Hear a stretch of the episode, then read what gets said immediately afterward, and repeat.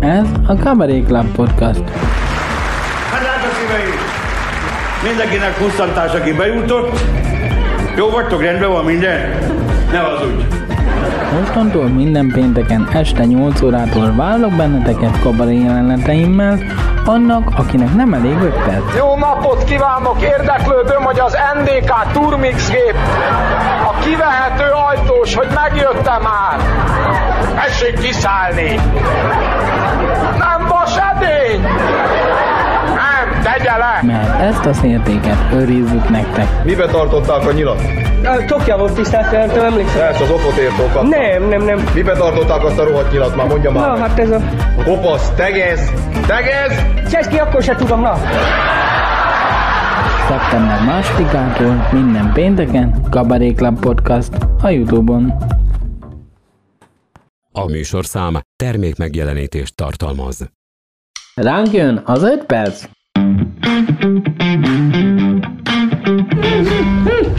Adóhatóság. Papírok.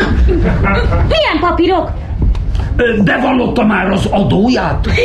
Bocsánat, de én a húsvéti nyúl vagyok, de ma épp nem dolgozom. Vagy már megint itt a húsvét? Ah, tehát ön évente egy napot dolgozik. Igen. Ö, Mennyi az átlag fizetése? Elnézést, de mi ezt a piros tojás tojótyúkkal teljesen ingyen csináljuk. Mióta? Hát ezer éve, mert a gyerekek még hisznek bennünk. A maga is volt gyerek, nem? Ha? Haha, Tehát ön ezer éve nem fizet TB-t, és nem fizet adót.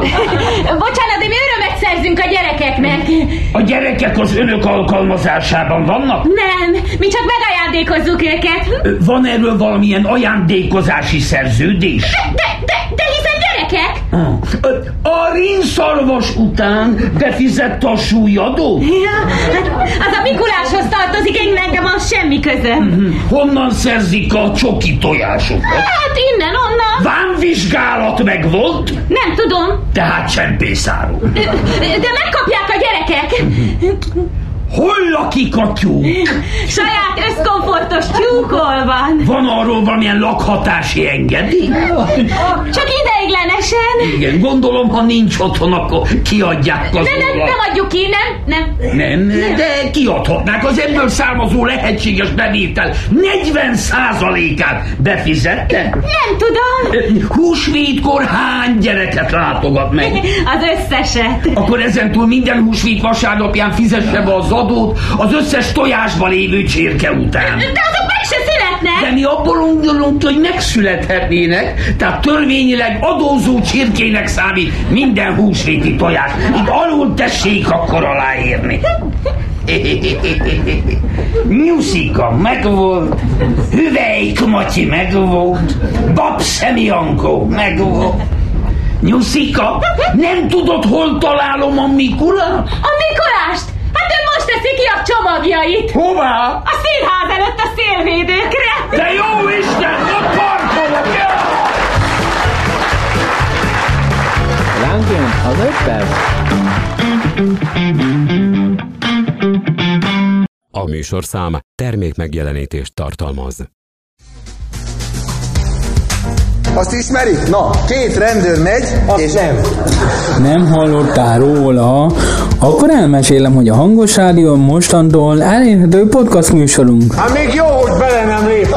Nem, bele nem lépünk, de hallgatni azt lehet még hozzá minden kedden 18 órától Magyarországon, Romániában pedig 19 órától, mivel Kanadában is hallgatják.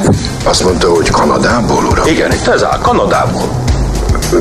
Igen, igen, ja, igen, már emlékszem. Igen, jó hallottad Kanadából. Közép-európai idő szerint hajnal 3 órakor, Romániában hajnal 4 órakor megismételjük. 20 o'clock 15 minutes, 20 o'clock 15 minutes, 3 second minutes, kikérte a New Yorki pontos időt. Aki lemaradt itthon vagy külföldön szombat 19 órakor ismét meghallgatható, mert az értékes humort őrizzük a hangos rádión is. Tehát akkor még egyszer 18 óra, hajnali 4 óra és szombat 19 órakor román idő szerint és magyar idő szerint 17 óra, hajnali 3 óra és szombat 18 órakor meg lehet hallgatni a podcast műsorunkat a hangos rádióban.